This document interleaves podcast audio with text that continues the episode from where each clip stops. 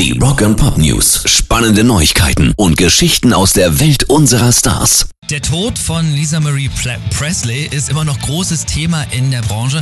Und äh, jetzt taucht die Frage auf, was passiert eigentlich mit dem Erbe von Elvis? Da fällt auf, davon ist kaum noch was über. Viele Rechte an seinen eigenen Songs hat er nämlich nie gehabt.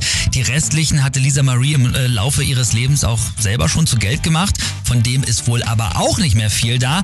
Und jetzt bleibt im Prinzip nur noch die Gelddruckmaschine Graceland. Also 500.000 Menschen kommen ja pro Jahr an wirklich den Wallfahrtsort der Musikgeschichte.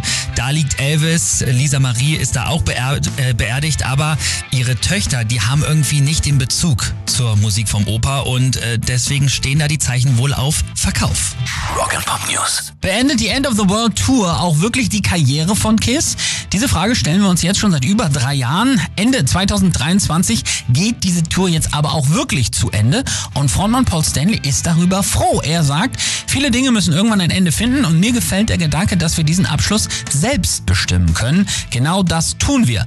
Wenn wir T-Shirts und Jeans tragen würden, könnten wir das bis unsere 80er und 90er tun, aber nicht in 8 Zoll Plateau absetzen und 40 Pfund schwere Ausrüstung. Sprich, die Rollen von Kiss in den Kostümen werden wohl jüngere Musiker übernehmen und Paul Stanley, Gene Simmons und Co., die sehen wir dann weiter in Jeans, Shirts und Sneakern auf der Bühne. Rock'n'Pop News. Seine Songs in aktuellen Serien-Highlights zu platzieren, wird immer mehr zum Erfolgsgaranten. Also Kate Bush, die hat es ja vorgemacht mit Running Up That Hill in Stranger Things letztes Jahr. Metallica haben dann auch genau noch in derselben Serie nachgezogen.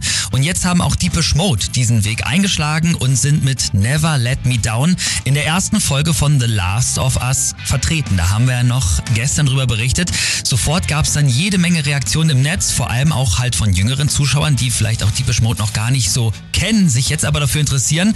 Und ein User hat dann aber auch bemerkt, Mist, die gibt schon ein bisschen länger. Das zerstört mir jetzt meine Chancen auf Karten für das Konzert im Madison Square Garden.